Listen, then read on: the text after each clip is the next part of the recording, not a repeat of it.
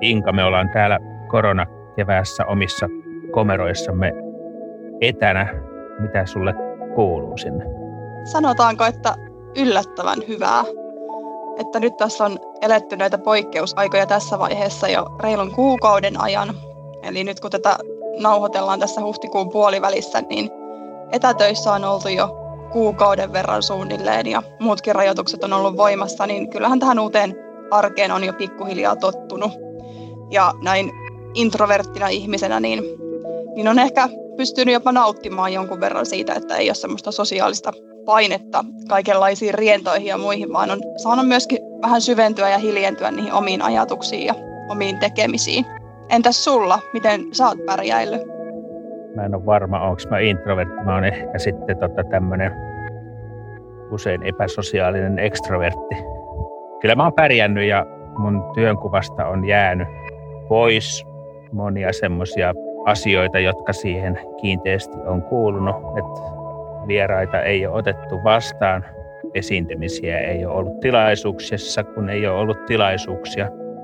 Mutta sitten tämmöiset kehityshankkeet, jotka on päällä, niin niihin on päässyt keskittymään ennakoitua paremminkin, koska näitä tiettyjä työvastuita on jäänyt ja siirtynyt sitten myöhempään aikaan.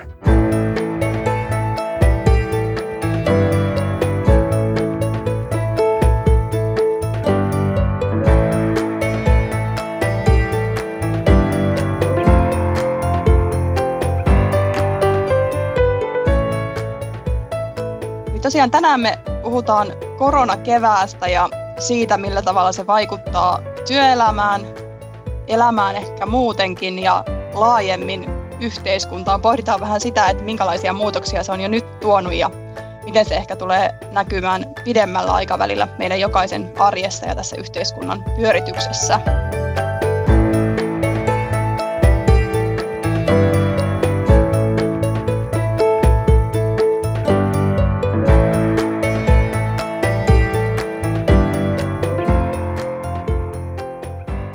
Kerroitkin Timo tuossa, että sun työt on pääsääntöisesti sujunut aivan hyvin myös tällä tavalla etänä ja näissä poikkeusolosuhteissa.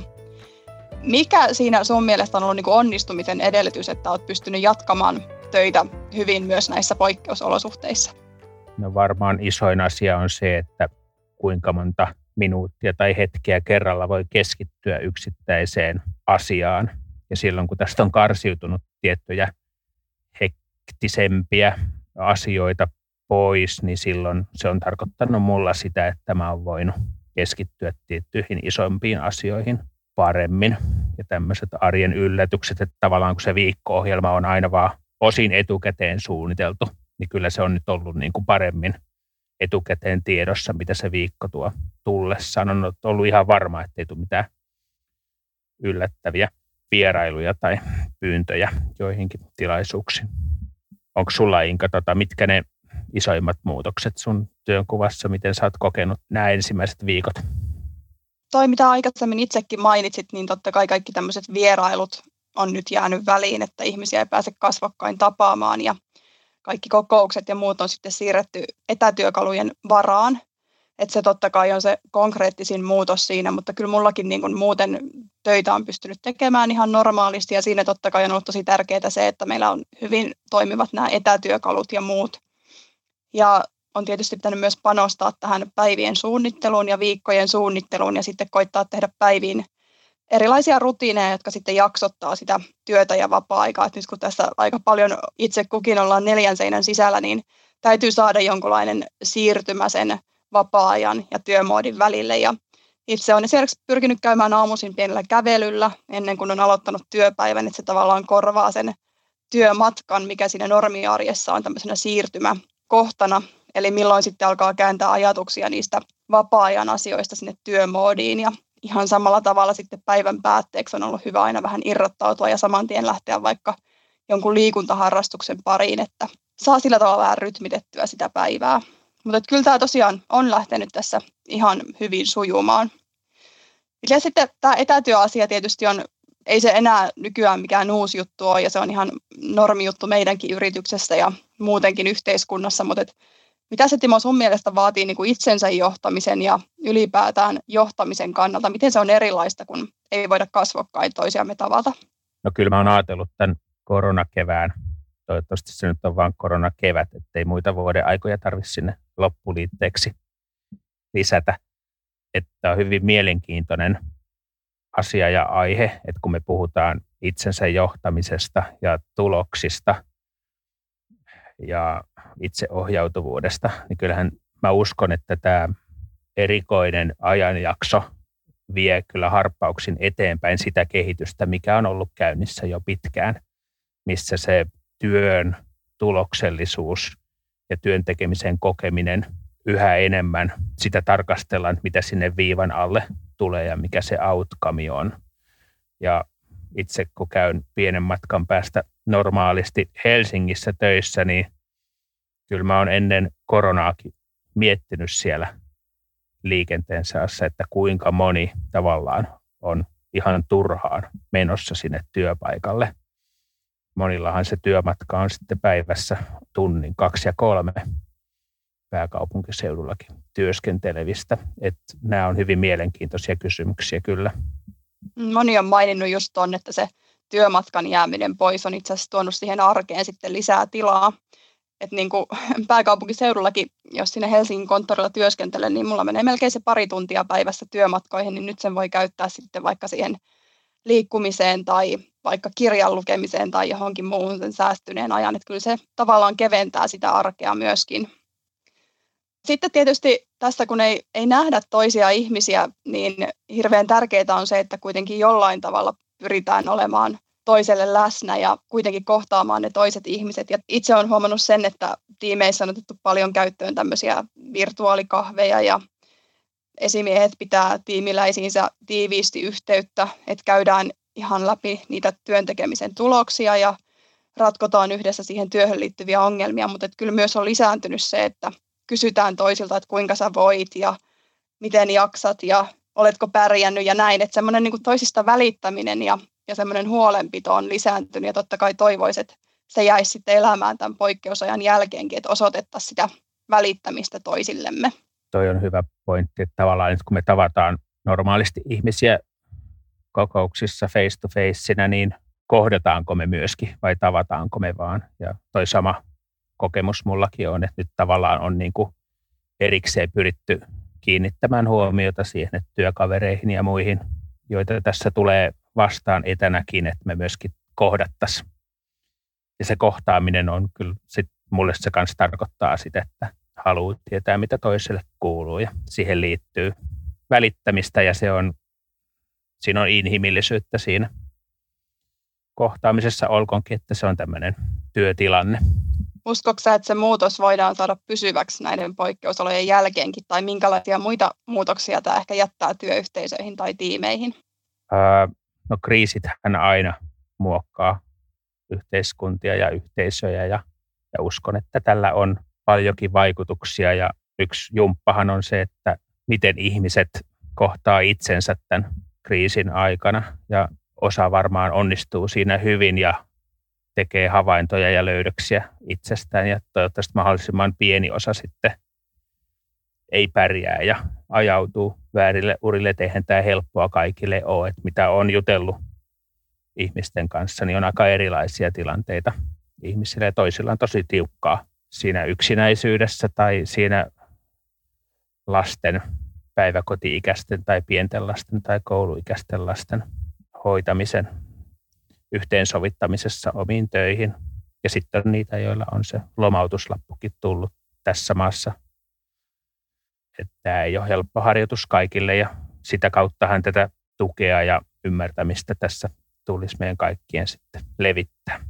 Joo, se pitää muistaa, että me kaikki ollaan tavallaan tässä samassa kriisissä, mutta jokaisen meidän todellisuus on kuitenkin hyvin erilainen ja ehkä tämä tietyllä tavalla sitten kärjistää niitä tilanteita, missä itse kukin meistä on elänyt jo ennen sitä kriisiä, että jos on ollut yksinäinen ennen sitä, niin se yksinäisyys saattaa syventyä entisestään.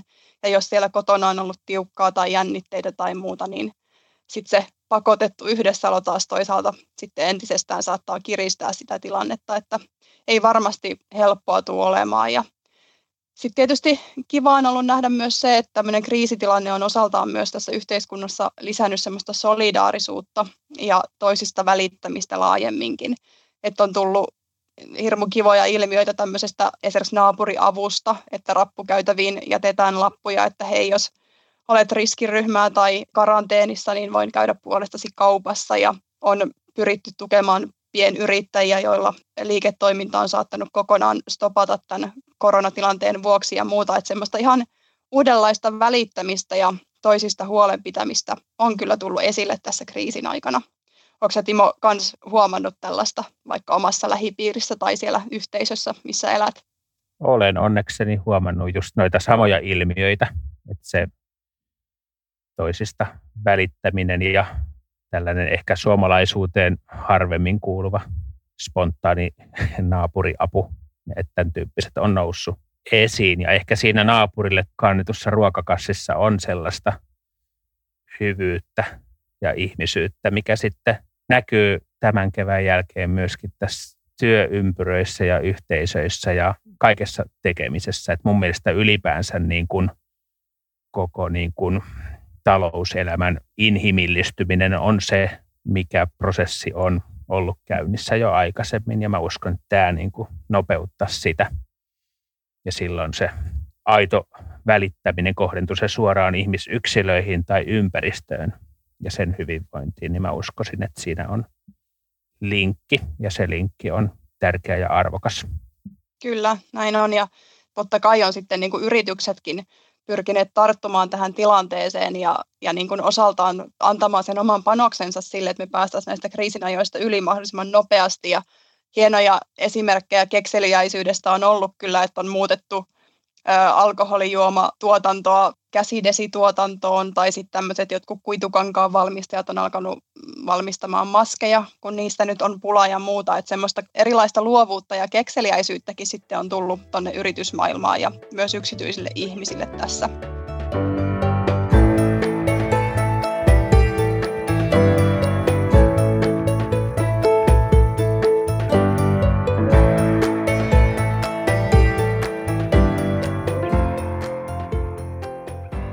Ikävällä tavalla välillä tulee esille myös sellaista vähän niin kuin jakautumista ja kyräilyä ja kilpailua ja muuta. Että ainakin itse on törmännyt siihen, itsekin vähän syyllistynyt jopa siihen, että on vähän kytännyt sitä toisten koronakäyttäytymistä, että pidetäänkö riittävästi turvavälejä ja miten niistellään tuolla, kun ollaan lenkillä jossain ahtailla raiteilla. Ja on ollut myös tämmöistä niin kuin kansainvälistä kilpailua suojavarusteista ja muusta, että että käännytäänkö me tässä nyt loppujen lopuksi enemmän sisäänpäin ja jakaannutaanko me ja mennäänkö me globalisaatiosta poispäin vai, vai mennäänkö me just siihen avoimempaan ja solidaariseen ja toisista välittämiseen. Tässä on kuitenkin vähän risteäviä kehityskulkuja myös. Niinhän se on ja sitten tietysti jos me puhutaan suomalaisina tästä, niin ehkä tämä maakohtainen vähän erilainenkin pandemiakehitys osin tulee siitä, että Suomen verrattuna moniin muihin maihin on ehkä parempi niin ehkä se tulee siitä suomalaisten epäsosiaalisuudesta ja muiden väistämisestä ja puhumattomuudesta, että ne maat sitten, missä on enemmän yhteisöllisyyttä ja poskisuudelmia ja fyysistä kontaktia normaalitilanteissa, niin siellähän se viruskin sitten on levinnyt. Mutta mä uskon, että tämä tekee suomalaisille hyvää just sitä kautta, että tämmöinen tuntemattomienkin auttaminen ja huomioon ottaminen – jättää sellaisen jäljen, joka tuo sitten jatkossakin hyvää. Sitten on korostettu tämän kevään aikana tästä, että pyörät tulee pitää pyörimässä ja on tuotu esiin tätä alkutuotannon, maa- ja metsätalouden perusteollisuuden roolia tilanteessa, missä ainoastaan niin kuin eheytyvän talouden kautta päästään uuteen nousuun. Ja miten sä oot kokenut tämän keskustelun ja näiden erilaisten tuotantojen ja sektoreiden roolin tässä keväässä? No se on ollut kiva nähdä, että ihan hirveästi meillä ei ole näkynyt sellaista vastakkainasettelua talouden ja terveyden tai ihmishenkien välillä. Et yhteiskunnassa on hyvin laajasti elinkeinoelämää myöten ja eri puolueita myöten ymmärretty se, että rajoituksille on nyt tarvetta siitäkin huolimatta, että ne tulee vaikuttamaan talouteen kielteisesti. Mutta totta kai tässä pitää katsetta kääntää sinne tulevaisuuteen ja varmistaa se, että yhteiskunta pääsee taloudellisestikin jaloilleen, että se on myös iso inhimillinen hätä, mikä siitä aiheutuu, jos yrityksiä kaatuu iso määrä ja yrittäjät jää kantamaan isoja velkataakkoja ja muuta, että ei sekään niin kuin pieni hinta ole tälle kriisille. Mutta tässä totta kai ehkä ihan siinä kriisin alkuvaiheessa, niin siinähän tämä meidän metsäteollisuuskin sai huomiota, kun ihmiset alkoi hamstrata vessapaperia heti silloin ensimmäisten rajoitustoimien alettua, että, että palattiin ehkä tämmöisten perusasioiden äärelle. Ja nyt sitten tietysti on paljon puhuttu myös siitä, että miten käy suomalaisen ruoantuotannon, kun ei saada niitä tuikin tärkeitä kausityöntekijöitä välttämättä tänne siinä määrin, kun niitä tarvittaisiin sinne. Ja se on ollut ihan ilahduttavaa, että, että sitten näihin maatalouden kausitöihin on ollut paljon sitten kiinnostusta ihan muiden alojen ihmisillä ja sellaisilla ihmisillä, jotka nyt eivät ehkä voi tehdä se normaali työtään, että on ollut semmoista niin kuin joustavuutta ja, ja kykyä muuntautua ja hakeutua uudenlaisiin toimiin nyt, kun tilanne sitä vaatii. Mutta kyllä varmaan niin kuin tämmöiset perusasiat, niin kuin just se ruoantuotanto ja ihan niin kuin perustarpeiden tyydyttäminen varmasti on noussut tässä ihan uudenlaiseen arvoon. Joo, tässä on tapahtunut paljon hyviä herätyksiä ja mä en ole nyt nähnyt koko keväänä enää esimerkiksi sitä, että nämä hygieniapaperit olisi demonisoitu vaikkapa sen takia, että ne on lopputuotteena lyhytaikaisia hiilivarastoja, mitä tapahtui vielä ennen tätä pandemian alkamista. Ja silloin tullaan niin kuin sen tarkastelun äärelle, että minkälaisia tuotteita me oikeasti tarvitaan ja, ja silloin puhutaan välttämättömyyshyödykkeistä ja mitä puusta voidaan nyt ja tulevaisuudessa valmistaa ja ja eipä noita lääkkeitä apteekista saa, jos ei niissä ole sitä tarraa siinä päällä. Että tämä todellisuus on sitä kautta avautunut monille. Kyllä, ja puhumattakaan näistä kaikista suojavarusteista, maskeista ja muista, niin nekin hyvin usein valmistetaan sitten puupohjaisesta raaka-aineesta. Miten siinä tehtaiden puuhuolto, oletko kuullut sieltä päin mitään, että mitä sille puukaupalle kuuluu ja onko tämä vaikuttanut siihen tehtäiden puuhuoltoon, millä tavoin? Metsäala on varmaan yksi niistä sektoreista, ainakin täällä Suomessa, jotka pyörii melko normaalisti myös näissä koronaolosuhteissa, että puukauppaa tehdään ihan niin kuin ennenkin toki enemmän sähköisiä työkaluja käyttäen ilman, että tarvitsee sitten välttämättä kasvokkain olla vaikka allekirjoittamassa jotain sopimuspapereita, että ne hoituu kyllä varsin hyvin sitten sähköisilläkin työkaluilla tänä päivänä. Ja puukauppa on käynyt ja puuta on saatu tuonne tuotantolaitoksille ja nekin siellä pyörivät, että metsäalalla ei sinänsä niin, niin suoria vaikutuksia toistaiseksi ainakaan ollut kuin monella muulla alalla. Joo, on tosi hyvä, että näitä sähköisiä työkaluja on, on kehitetty jo pitkään ja ne toimii. Ja tämmöinen tilanne, kun meillä nyt on näiden kontaktien suhteen, niin ei ole, ei ole estämässä sitten puukauppojakaan. Joo, ja meillähän myöskin kesätyöntekijöitä on osa varmaan aloittanutkin jo ja on satoja tulossa hommiin, että, että siellä myöskin riittää metsän istutusta ja riittää erilaisia suunnittelutehtäviä ja muuta, että siltäkin osin ollaan semmoisessa aika normaalissa tilanteessa onneksi.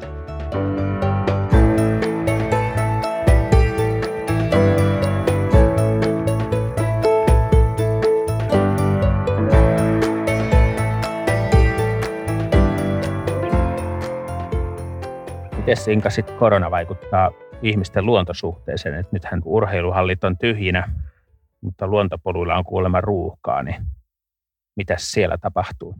Niin, kyllä se varmaan näin on, kun ei ihan hirveästi muuta voi tehdä, että on leffateatterit kiinni ja teatterissa ei voi käydä eikä konsertissa ja muualla, niin kyllä sitten ihmiset on lähtenyt hakeutumaan sinne luontoon ja niin itsellä kuin monella muullakin on kuullut, että se luonto on tuonut ihan valtavasti lohtua elämään nyt näinä aikoina. Ja, ja sitten ehkä se niin kuin, tavallaan, että me nähdään, että luonto kuitenkin jatkaa entistä rataa, että vaikka maailma on muuttunut ihan hirveästi, niin luonnosta ne kevään merkit on niin kuin muinakin keväinä. No okei, melko vaihtelevaa tässä on ollut, mutta leskelehdet ilmestyy ja sinivuokot ilmestyy ja muuttolinnut tulee, että kaikki tässä maailmassa ei ole kuitenkaan muuttunut. Ja kyllä moni on ollut iloinen siitäkin, että tämä korona-aika sattui nyt tähän kevääseen, että kyllä olisi aika paljon ankeampaa varmaan jossain marras-joulukuun pimeydessä ja räntäsateessa viettää sitä eristystä neljän seinän sisällä. Ja kyllä mä luulen, että se luonto on tullut monelle ihan hirmuisen tärkeäksi tässä koronakriisin aikana. Itse pääsääntöisesti ulkoilen ja retkeilen suojelualueiden ulkopuolella, koska siellä on niin paljon rauhallisempaa ja aivan upeita paikkoja. Oli mielenkiinnon kohde sitten ihan mikä hyvänsä. Että joka miehen oikeudet on käytössä ja nyt jos koskaan niitä kannattaa hyödyntää ja hakea myöskin uusia kohteita talousmetsistä, varsinkin nyt tässä tilanteessa, missä kansallispuistoissa on ehkä enemmän ihmisiä kuin Helsingin kauppatorilla. Et jos me ajatellaan sitä, että mitä niin kuin kansakunnan luontosuhde, millainen se on ja miten se vaikuttaa sitten, kun tästä tätä talousjärjestelmän kestävyyttä viedään eteenpäin, niin sillähän on erittäin suuri merkitys ja uskon, että mitä tutumpi se luonto ihmisille on, niin sitä laadukkaampaa meillä on tämä ympäristökeskustelu ja sitä paremmin me voidaan, paremmilla työkaluilla voidaan sitten kehittää toimintaa yhdessä. Kyllä, ja sitten muutenkin, jos ajattelee niitä ehkä pitkän aikavälin vaikutuksia, mitä tällä voisi olla, niin tästähän me totutaan elämään aika yksinkertaista ja vaatimatonta elämää. Et monen arkeen on kuulunut useampikin ulkomaanmatka vuodessa, shoppailua, ostoskeskuksissa hengailua, ties mitä, niin nyt me sitten joudutaan totuttelemaan siihen, että se ilo haetaan luonnosta tai leipomisesta, kirjan lukemisesta, ollaan niiden läheisten kanssa, pelataan vaikka lautapelejä ja muuta. Että tavallaan ollaan tultu semmoisten aika yksinkertaisten asioiden äärelle. Ja voisiko tämä muistuttaa meitä siitä, että, että me ei tarvita niin paljon. Vähemmälläkin tulisi toimeen. Sitä mä ainakin toivoisin. Jäisi semmoinen tietynlainen rauha, mikä nyt vallitsee. Ei toki kaikilla se pitää muistaa, mutta, mutta osalla meistä kuitenkin se kiire on vähentynyt. Mm, hyvin sanoit, että mä oon jo miettinyt sekä omalta kohdaltani että sitten niin kuin laajemmin, että se oravan pyörä, missä me on kaikki oltu, onko se oikeasti sellainen, että nyt on pieni tauko ja sitten mä itse palaan siihen omaan pyörääni sillä sataprosenttisella panoksella ja, ja kopioin sen vanhan mallin siihen vai tuleeko siihen muutoksia. Kyllä mä niin toivon, että niitä muutoksia pystyn itsekin itselleni rakentamaan ja kaikki muutkin. Ja sitä kautta tällainen pysähtyminen, sehän on aina myös mahdollisuus meille kaikille. Kyllä. Ja kukin toki omalla tavallaan, että kaikki me eletään erilaista todellisuutta ja erilaista arkea ja, ja näin, mutta et jollekin tämä voi olla mahdollisuus nyt sitten harrastaa sitä liikuntaa enemmän tai lukea kirjoja, jotka on jäänyt aikaisemmin lukematta tai aloittaa jotain remppaprojektia tai muuta, mutta silti toivoisi sitä, että kukaan ei myöskään vaatisi, että se kaikki aika, mikä nyt on ehkä vapautunut, niin että se pitäisi täyttää jollakin suorittamisella tai uudella, vaan ehkä tehtäisiin vähän sitä just tutkiskelua tuolla syvällä sisimmässämme ja mietittäisiin, että ketä me ollaan ja mihin me halutaan olla menossa ja käytettäisiin se aika niin kuin sillä tavalla, mikä meille, meille oikeasti on hyödyksi ja hyväksi. Mm, tämmöinen koko kansan keväinen pakkomeditaatio voisi olla hyvä mikä jottei. Kyllä mä luulen, että kaikki on sitä osaltaan joutunut harjoittamaankin tässä. Kyllä. Mitä sä ajattelet siitä keskustelusta, missä ihmisyksilöiden elämää uhkaava globaali sairaus ja tauti vertautuu näihin planeettatason ympäristökysymyksiin, ilmastonmuutokseen ja, ja luonnon köyhtymiseen ja näihin ympäristötrendeihin ja niihin suuntauksiin, joiden osalta näitä käyriä on nyt katseltu sitten ennen koronaa. Nyt meillä on edessä mediassa nämä koronakäyrät ja sitä ennen kateltiin näitä ilmasto- ja luontokäyriä, niin näet sä näille jotakin yhtäläisyyksiä tai mitä koronaoppeja me voidaan viedä tänne ympäristöpuolelle? Niin kyllähän tämä ainakin sen osoittanut, että kyllä ihmiskunta ja poliitikot ja yhteiskunnat suhtautuu aika paljon vakavammin tämmöiseen välittömästi terveyttä ja henkeä uhkaavaan vaaraan, niin kuin tämä koronapandemia nyt on. Että tässä on kyetty todella nopeisiin ja todella rajuihin ja isoihin poliittisiin päätöksiin ja muihin toimiin, ja ihmiset on ollut valmiita muuttamaan omaa käyttäytymistä valtavan nopeasti. Et ehkä se kuvaa sitä suhtautumisen eroa, mikä on välittömän uhkaa aiheuttavaan asiaan verrattuna sitten tämmöiseen ekologiseen kriisiin, jonka vaikutukset taas on hiipiviä. Mutta toisaalta se antaa myös toivoa, että nähdään, että me tarvittaessa voidaan reagoida hyvinkin nopeasti ja muuttaa sitä toimintaa, niin tässä on varmaan jotain semmoista, mitä voitaisiin omaksua myös nyt sinne, kun taistellaan ilmastonmuutosta tai vaikka biodiversiteetin vähenemistä vastaan. Joo, mun mielestä on aivan upea paikka niin kuin vertailla näitä ja, ja nähdä sitten, että ne ainoat tiet selvitä tästä koronasta yhteiskuntatasolla tulee sen talouden eheytymisen kautta ja kaikki seuraa rokotteen kehittymistä ja silloin mielenkiinto kohdentuu tieteeseen ja tieteen merkitykseen ja eheytyvä talous ja tieteellinen maailmankuva ja sitten se inhimillinen ihminen kolmantena siinä, niin mä näen, että tuolla paketilla kyllä päästään tästä ylös ja se on ihan oikea iso resepti myöskin sitten näihin maapallon ympäristöhaasteisiin, missä on viisaasti sanottu, että kuulumme kaikki riskiryhmään.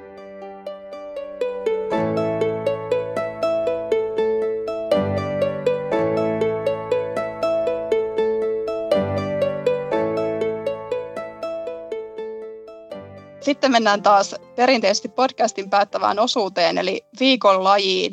Mikä se nyt on, Timo? Täältä vaatekomeron laatikosta kaivan, ja nyt tuleekin näköjään yksi Suomen muutamasta kymmenestä puulajista, nimittäin tervaleppä. Ja tervaleppä on hyvinkin tiukkaan suojeltu puulaji tällä hetkellä, koska se viihtyy rantametsissä, jotka jätetään käsittelemättä metsätalouden toimenpiteissä nykyään ja sitten toinen esiintymispaikka, mikä on tyypillinen, on nämä pohjaveden purkauma-alueet, lähteiköt. Tervaleppä on hyvin kaunis. Siitä on oma lajistonsa, joka on riippuvainen tervalepästä. Ja kuulin semmoisenkin, että toi Immosen Anne oli meidän taimitarhalta osannut hankkimaan kaikki Suomen tervaleppä siemenet, vaikka niitä paljon ollutkaan, mutta niitä tullaan myöskin meidän luonnonhoidon toimenpiteissä, niin myöskin sitten tiettyjä kohteita uudistamaan tervalepälle tänä vuonna.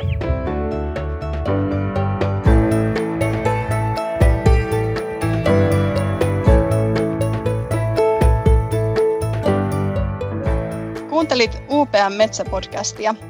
Nämä podcastit löytyy Spotifysta, Applen podcast-palvelusta ja muilta podcast-alustoilta.